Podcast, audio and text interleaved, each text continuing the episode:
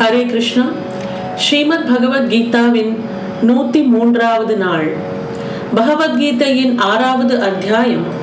தியான யோகத்தின் மீள் பார்வையில் மூன்றாவது நாளாகும். நாம் சென்றைய தொகுப்பில் என்ன பார்த்தோம் என்றால் இந்த தியான யோகத்தை ஆரம்பிப்பதற்கு முதல்ல என்ன செய்ய வேண்டும் என்று அர்ஜுனன் கேட்கிறான். எப்படி அபியாசம் செய்ய வேண்டும் என்பதை பற்றி சொல்லு கிருஷ்ணா என்று அர்ஜுனன் கேட்க பகவான் பேசுகிறார். ஆனால் அதற்காக முதன் முதலில் நீ என்ன செய்ய வேண்டும் என்றால் அர்ஜுனா இந்த யுத்தத்தை செய்து அதில் வெற்றி பெற்று அமைதியை எங்கும் இருக்கும்படியாக செய்ய வேண்டும். இல்லாவிட்டால் அக்கம் பக்கங்களில் நடக்கும் அமக்களத்தில் உனக்கு சாந்தி எப்படி கிடைக்கும் அர்ஜுனா? அர்ஜுனன் எதை தவிர்க்க வேண்டும் என்று நினைத்தானோ அதை பற்றியே அட்டகாசமாக சொல்லி ஞாபகப்படுத்துகிறார் பகவான். அர்ஜுனா இந்த யோகத்தின் அபியாசத்திற்கு தகுதி உடையதாக ஒரு நல்ல அமைதியான இடத்தை தேர்ந்து எடு. ஆனால் எப்பொழுது? இந்த யுத்தத்தை செய்து வெற்றி பெற்ற பிறகு. இப்போது யோகத்தின் அபியாச வழிமுறைகளை மட்டும் கேட்டு வை என்று பகவான் சொல்கிறார். இனி தியான யோகத்திற்கான தகுந்த இடங்களை பற்றி பகவான் கூறுகிறார். அர்ஜுனா பாண்டவர்களான நீங்கள் பன்னிரண்டு வருஷ காலம் வனவாசத்தில் கழித்திருக்கிறீர்கள். அந்த காலத்தில் காட்டில் உனக்கு இந்த இடத்தை விட்டு வேறு எங்கேயும் நகர வேண்டாம் என்று ஏதாவது இடம் உனக்கு தோன்றியிருக்குமே. இருக்குமே எந்த இடத்தில் நீங்கள் இருக்கும்போது நாம் ராஜ்யத்தை இழந்து வனவாசிகளாகிவிட்டோமே என்ற எண்ணமே உன் நினைவில் வராதபடி ஒரு அதி ரமணீயமான இடத்தை நினைவுபடுத்தி அந்த இடத்தை இந்த யோகத்தின் அபியாசத்திற்காக தேர்ந்தெடுத்து நிச்சயம் செய்து வை. பிருத்வி என்ற பூமி தண்ணீர் நெருப்பு என்ற பிரகாசம் காற்று ஆகாசம் இவைகளின் நடுவில் வஞ்சனை இல்லாமல் மனோகரகமான விளையாட்டு என்றால் இந்த உலக சிருஷ்டியின் சௌந்தரியமான அழகு. இந்த பஞ்ச தத்துவங்கள் எங்கே வேடிக்கையாக தங்களுக்குள் சொப்பு விளையாட்டு விளையாடுகின்றனவோ அப்படி அநேக ரம்யமான இடங்கள் இந்த பூமியில் இருக்கின்றன. அக்கம் பக்கங்களில் உள்ள மரங்களின் பழங்களால் பசியை போக்கிக் கொண்டு பக்கத்தில் ஓடும் தெளிந்த நீரோடையில் இருந்து இரண்டு கைகளாலும் தண்ணீரை அள்ளி பருகி பசுமையின் நடுவில் வானத்தை அண்ணாந்து பார்த்து படுத்தால் நாஸ்திகனுக்கு கூட இயற்கையின் அருமை புரியும். ஒரு இலக்கும் இல்லாமல் தவறிப்போய் அந்த குறிப்பிட்ட இடத்தை அடைந்தவன் மறுபடியும் அங்கிருந்து நகரவே வேண்டாம் என்று நினைப்பான். மனிதனை இயற்கையின் சௌந்தர்யம் கூட வைராகியத்தினால் அவனை தட்டி எழுப்பி விழிப்படைய செய்யும். அந்த சக்தி அதற்கு உண்டு. இப்படி ஒரு இடத்தை பார்த்த பிறகு உல்லாச வாழ்க்கை நடத்தும் மனிதனுக்கு கூட தன்னுடைய அரண்மனை மகால் இவைகளை துச்சமாக தெரியும். அவன் நினைப்பான் தன்னுடைய செல்வம் புகழ் பெருமை பெரிய பதவி பொறுப்புகள் எல்லாவற்றையும் உதறிவிட்டு இந்த இயற்கையின் மடியில் கவலையில்லாமல் எப்பொழுதும் காலத்தை கழிக்கலாமே என்று. எந்த இடத்தில் மனிதனின் மனதில் தூண்டுதல் ஏற்படுகிறதோ அர்ஜுனா அந்த இடமே இந்த யோகத்தின் அபியாசத்திற்கு ஏற்ற இடமாகும் என்பதை உன் கவனத்தில் வை. அதாவது எல்லாரும் இப்போ நம்ம சகஜமா வாழற அந்த வாழ்க்கையில காட்டை நோக்கியோ இல்லை இந்த மாதிரி ஒரு இயற்கையான சூழல் எப்போதுமே எல்லாருக்கும் கிடைக்காது. எப்பயாவது ஒரு வாட்டி ஒரு இயற்கையான சூழலில் நாம் தியானம் செய்யறதுக்கான ஒரு குடுப்பனை நம்மளுக்கு இருக்கலாம். ஆக நம்முடைய வீட்டில கூட எந்த இடத்தில் மனதுக்கு ஒரு தூண்டுதல் ஏற்படுகிறதோ அந்த இடம் தியானத்துக்கு சிறந்த இடமாகும். இப்படி மன மயக்கத்தை ஏற்படுத்தும் இடமும் பவித்திரமானதாகவே இருக்கும். அந்த பவித்திரமான அழகான ரமணீய வன சோபையில் சாதகனுக்கு பரபிரம்மத்தின் பரபிரம்மத்தின் ஒளிக்கற்றை தெரிய வருகிறதால் அவன் அங்கேயே ரமிக்கிறான் நிலைத்தும் இருந்து விடுகிறான். இப்படித்தான் பல யோகிகளின் ஆசிரமங்கள் ஆரம்ப காலத்தில் தோன்றி வந்தன. இப்படிப்பட்ட தனியான அமைதியான இடம் வருவோர் போவார்களின் நடமாட்டத்தினால் ஒரு பொழுதும் புனிதம் கெட்டு போவதில்லை. அங்கு சாதாரணமான ஜனங்கள் நடமாட்டமே இல்லாததனால் மரங்களில் யதேஷ்டமான இனிமையான பழங்கள் பழுத்து தொங்கும். இதெல்லாமும் இருக்கட்டும் அர்ஜுனன் இடையிலே பகவானை மறித்து சொல்கிறான் யோகிகளின் எந்த வர்ணனைகளை நீ செய்தாயோ அதை கேட்டு நான் அவர்களை நேரில் பார்க்காவிட்டாலும் என் மனதில் அவர்களை பற்றி ஒரு மரியாதை பாவனை உண்டாகிறது. எனக்கு நீயே யாராவது ஒரு யோகியை அறிமுகம் செய்து வைத்தால் நான் உன்னை விட்டுவிட்டு அவரிடம் சரணமடைவேன். ஆமாம் கிருஷ்ணா. எனக்கு உண்மையாகவே ஒரு யோகி ஆக வேண்டும் போல் இருக்கிறது. ஆனால் நான் உன்னுடையவன் இல்லையா? நீயே ஏன் எனக்கு ஒரு யோகியாகும் ஞானத்தை தரக்கூடாது? அப்படியும் கிருஷ்ணன் சிரித்துக்கொண்டே அழுத்தமாக நின்று கொண்டிருந்தான். அதை கவனித்த அர்ஜுனன் மறுபடியும் கேட்கிறான் உன்னுடைய பேசாமல் இருக்கும் நிலையிலிருந்து நீ என்னை யோகியாக்க விரும்பவில்லை என்று ஊகிக்கிறேன். பிறகு ஏன் ஆத்ம சுகவிருத்தி என்ற தேனை என் நாக்கில் தடவினாய். உன்னுடைய மேன்மையான குணத்திற்கு இது அழகாகவா இருக்கிறது இதை கேட்ட பகவான் அர்ஜுனனின் தோளை செல்லமாக தட்டிக்கொண்டே அடே எதுவரை மனிதனுக்கு பூரண சமாதானம் மனதில் உண்டாகவில்லையோ அதுவரை எங்கேயும் சுகத்திற்கு பஞ்சம்தான் இருக்கும். இது வந்து ரொம்ப ஒரு ப்ரொஃபவுண்ட் ஸ்டேட்மெண்ட்டு ஒரு இயற்கையான சூழல்ல நம்ம இருந்தாலும் சரி இல்லை ஒரு கமோஷன் இருக்கிற இடத்துல இருந்தாலும் சரி மனசுல வந்து ஒரு சாந்தி இல்லைன்னா எங்கேயுமே நம்மளுக்கு சாந்தி இருக்காது. அந்த சாந்தி மனசாந்திங்கிறது பூரண சமாதானம். இந்த பூரண சமாதானம்ங்கிறது எப்போ வரும்? When we accept whatever has been offered to us அதை நம்ம வந்து எவ்வளோக்கு எவ்வளோ ஏற்றுக்கிறோமோ அப்போ தான் மனசுக்கு அந்த சமாதானம் வரும். எப்போ பாரு இல்லை என்னோட விருப்பம் இது ஆனால் எனக்கு கிடைத்திருக்கிறது இது. இதுக்கும் இதுக்கும் இவ்வளோ டிஃப்ரென்ஸ் இருக்கு. அப்படிங்கிற அந்த டிஃப்ரென்ஸை நம்ம யோசிச்சுட்டே இருந்தோம்னா நம்ம இதை நினைச்சோம் ஆனால் இது நம்மளுக்கு நடக்கலையே. நம்ம இதுக்காக ஆசைப்பட்டோம் அதை நாம் அடையவில்லையே. அப்படிங்கிற அந்த ஒரு இது நம்ம தாட் மனசுல இருந்ததுன்னா சமாதானம் என்பது வரவே வராது. ஆக மனசாந்திக்கு தேவையான ஒரு முக்கியமான இன்கிரீடியன்ட் என்பது இந்த பூரண சமாதானம். பூரண சமாதானம் மனதில் உண்டாகிவிட்டால் எங்கேயும் சுகத்திற்கு பஞ்சமே இல்லை. எங்கே இருந்தாலும் சரி மனம் சந்தோஷமாக இருக்கும் சாந்தியாக இருக்கும். ஆக சந்தோஷமாக நிம்மதி என்பது கெட்டுவிட்டால் எங்கும் சுகமே பூத்திருக்கும்.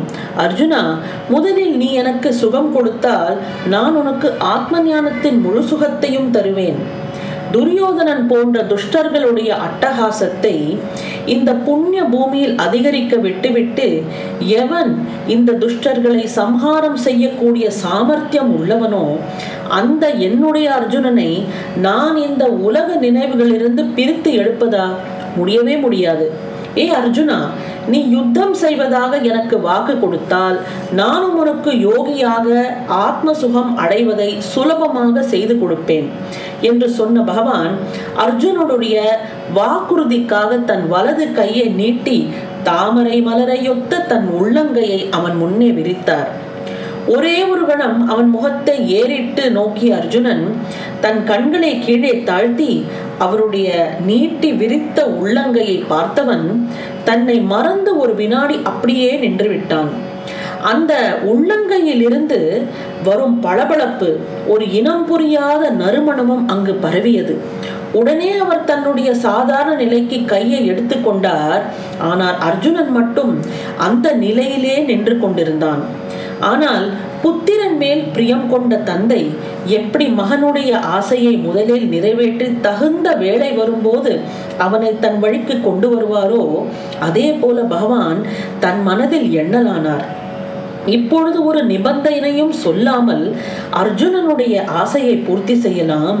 தன்னுடைய பேச்சினால் அர்ஜுனனிடம் வைராகியம் ஒளிர்கிறது ஆகையால் பிரம்ம பிராப்தியின் பலனை அர்ஜுனன் அடைய வைராகியத்துடன் கூடி ஆகிவிட்டபடியால் அவன் எப்பொழுதும் இந்த வழியில் போனாலும் அவனை சந்திக்க வெற்றி வாய்ப்புகள் உடனே ஓடி வரும்.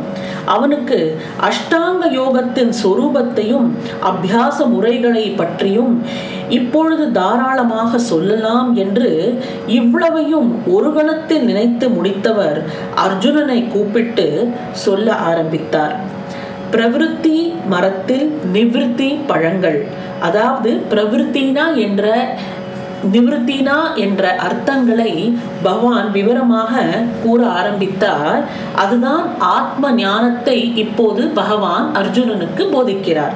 என்ன சொல்கிறார் என்று கேட்போம். இந்த பிரவிருத்தி நிவிருத்தி என்ற வார்த்தைகள் தேவ பாஷை என்ற சம்ஸ்கிருதத்தை சேர்ந்தவை. இது இடத்திற்கு தகுந்தாற்போல் பல இடங்களில் பல அர்த்தங்களை கொடுக்கும். பிரவிற்த்தி பிரவர்த்திப்பது என்றால் ஒரு காரியத்தில் பிரவேசிப்பது அதில் முன்னேறுவது. ஆனால் அதாவது ஒரு கர்மத்தை செய்ய ஆரம்பித்து அதில் முன்னேறுவதுதான் பிரவൃத்தியாகும் நிவிருத்தி ஒரு கர்மத்திலிருந்து விடுபடுவது ஓய்வடைவது. பிரவிற்த்திம் ச வாழ்க்கையின் லட்சியத்தை அடைவதற்கு செய்ய வேண்டிய நல்ல காரியம். நிவர்த்திச்ச அதற்கு புறம்பான விலக்க வேண்டிய கெட்ட காரியம் செய்ய வேண்டாத காரியம் ஆகும். இதுதான் பிரவிற்த்தி நிவர்த்திங்கிற ரெண்டு வார்த்தைக்கான அர்த்தங்கள். பிரவிற்த்தி என்பது கர்ம வழி நிவர்த்தி என்பது தன்னை கர்மம் செய்யாமல் விடுவித்துக் கொள்ளும் வழி அதாவது சந்நியாச வழி தியாகம் செய்யும் வழி. பிரவൃத்திங்கிறது செயல் வழி நிவர்த்திங்கிறது நேர்மாறாக செயலை செய்யாத வழி. எது எப்படி இருந்தாலும் கர்மம் காரியம் என்று ஒன்றை செய்தால் செய்யும் போது அதனுடைய பலன் என்ற பழம் விளைவதை யாராலும் தடுக்கவோ தவிர்க்கவோ முடியாது. இது இயற்கையின் சட்டமே ஆகும். ஒருவன் கர்மத்தின் பலனை விரும்பினாலும் விரும்பாவிட்டாலும் பலன் என்பது ஏற்படவே செய்யும். ஆனால் விரும்புவதும் விரும்பாததும் அவரவர் மனப்பாங்கை பொறுத்தது. ஒரு காரியம் செய்யும் போது whenever there is an action அதுக்கு வந்து ஒரு ஈக்குவல் அண்ட் ஆப்போசிட் ரியாக்ஷன் என்பது கட்டாயம் இருக்கும். இதை நாம் படித்திருக்கிறோம். ஆனால் அந்த ரியாக்ஷன்ங்கிறது நம்மளை பாதிக்க போகிறதா இல்லை பாதிக்காமல் இருக்க போகிறதாங்கிறது அது நம்ம கையில் தான் இருக்கு. ஆக நம்மளோட ரெஸ்பான்ஸ் டு த சுச்சுவேஷன்ங்கிறது நம்ம கையில் தான் இருக்கு. பகவான் மேலே கூறுகிறார் ஒரு இடத்தில் சாதகன் தான் உட்கார்ந்து சாதனைகளை செய்வதற்காக இளசான மிருதுவான தர்பைகள் அதிக உயரம் இல்லாமலும் தரையோடு தரையாக இல்லாமலும் சமமாக மேடு பள்ளங்கள் இல்லாமல் பரப்பி அதன் மேல் விசேஷமான கருப்பு மாந்தோலை போட்டு மூட வேண்டும். இப்படி செய்வதால் சாதகனை பூமியின் குளிர்ச்சி பாதிக்காது. ஆசனத்தை தயார் செய்வதற்கு முன்னால் முதல் நாளில் சாதகன் தன்னை அருவி நீரால் முழுவதுமாக சுத்தம் செய்து கொள்ள வேண்டும். ஒரு முறை தயாரித்த ஆசனத்தை அவன் மறுபடியும் ஒரு பொழுதும் சுருட்ட வேண்டிய அவசியமில்லை. பிறகு சாதகன் அதில் அமர்ந்து தன் அந்த கரணம் எனும் உள் மனதை நிலையாக ஒரு மனதாக குவிக்க வேண்டும். முதலில் தன் சத்குருவை நினைத்து வழிபட வேண்டும் பிராணாயாமம் செய்ய வேண்டும். அதாவது இதோட உள்கருத்து என்ன என்றால் அன்னாடம் நம்ம வீட்டில் தியானம் எப்படி செய்ய வேண்டும் என்று ஒரு குறிப்பு இதில் இருக்கிறது. ஒரு அமைதியான இடம் வீட்டில் இருக்கிற ஒரு அமைதியான இடத்தை தேர்ந்தெடுக்க வேண்டும். அதிகாலையில் எழுந்து நீராடிவிட்டு ஒரு இடத்தில் நாம் அமர்ந்து நம்மளோட உள் மனதை ஒரு ஃபோக்கஸோட ஒரு பத்துலேருந்து பதினஞ்சு நிமிஷம் எந்த விதமான வேற எந்த சிந்தனையும் இல்லாமல் நம்மளோட சத்குருவை ஏதாவது ஒரு குருவை நம்ம இஷ்ட குருவை வணங்கிவிட்டு பகவத் தியானத்தில் ஈடுபட வேண்டும். அதிகாலையில் எழுந்திருக்க முடியவில்லை என்றால் நம்மளுக்கு ஆராதனைக்குன்னு நம்ம ஒரு கொஞ்சம் டைம் வச்சுருப்போம் இல்லையா? சுவாமிக்கு பூஜை பண்ணுறது இல்லாமல் அந்த மாதிரி ஒரு ஆராதனைக்கு அந்த தெய்வ சந்நிதியில் ஒரு அஞ்சு நிமிஷம் நிற்கிறதுங்கிற மாதிரி ஒரு பழக்கம் இருக்கும். அந்த நேரத்தை இன்னும் கொஞ்சம் அதிகப்படுத்தி ஒரு பகவான் முன்னாடி ஒரு விளக்கை ஏற்றிவிட்டு ஒரு ஆசனத்தில் அமர்ந்து கொண்டு வேற எந்த சிந்தனையும் இல்லாமல் மனதை ஒரு பத்துலேருந்து பதினஞ்சு நிமிஷம் அதை ஒரு தியானத்தில் ஈடுபட்டுட்டு நம்ம வேலையை நாம் தொடங்கலாம். நம் பூஜையை ஆரம்பிக்கலாம் இல்லை பாராயணத்தை தொடங்கலாம். இந்த மாதிரி ஒரு பழக்கத்தை செஞ்சோமானால் அந்த மனது என்பது ஒருமுகப்பட ஆரம்பிக்கும். இதுக்காக ஒரு ஜபமாலையை கூட உபயோகப்படுத்தலாம். நூற்றி எட்டு வாட்டி ஒரு நாமாவளியை ஜபித்து விட்டு தியானம் செய்தோமானால் மனது என்பது நன்றாக ஒருமுகப்படும். இது என்னோட சுய அனுபவமாகும். ஆக இதை வந்து செஞ்சு பாருங்க. மேலும் நாம் நாளை பேசுவோம். பகவத்கீதையின் நூத்தி நான்காவது நாள். இந்த அத்தியாயத்தின் மீள்பார்வை தொடங்கும். உங்களை நாளை சந்திக்கின்றேன். நன்றி வணக்கம்.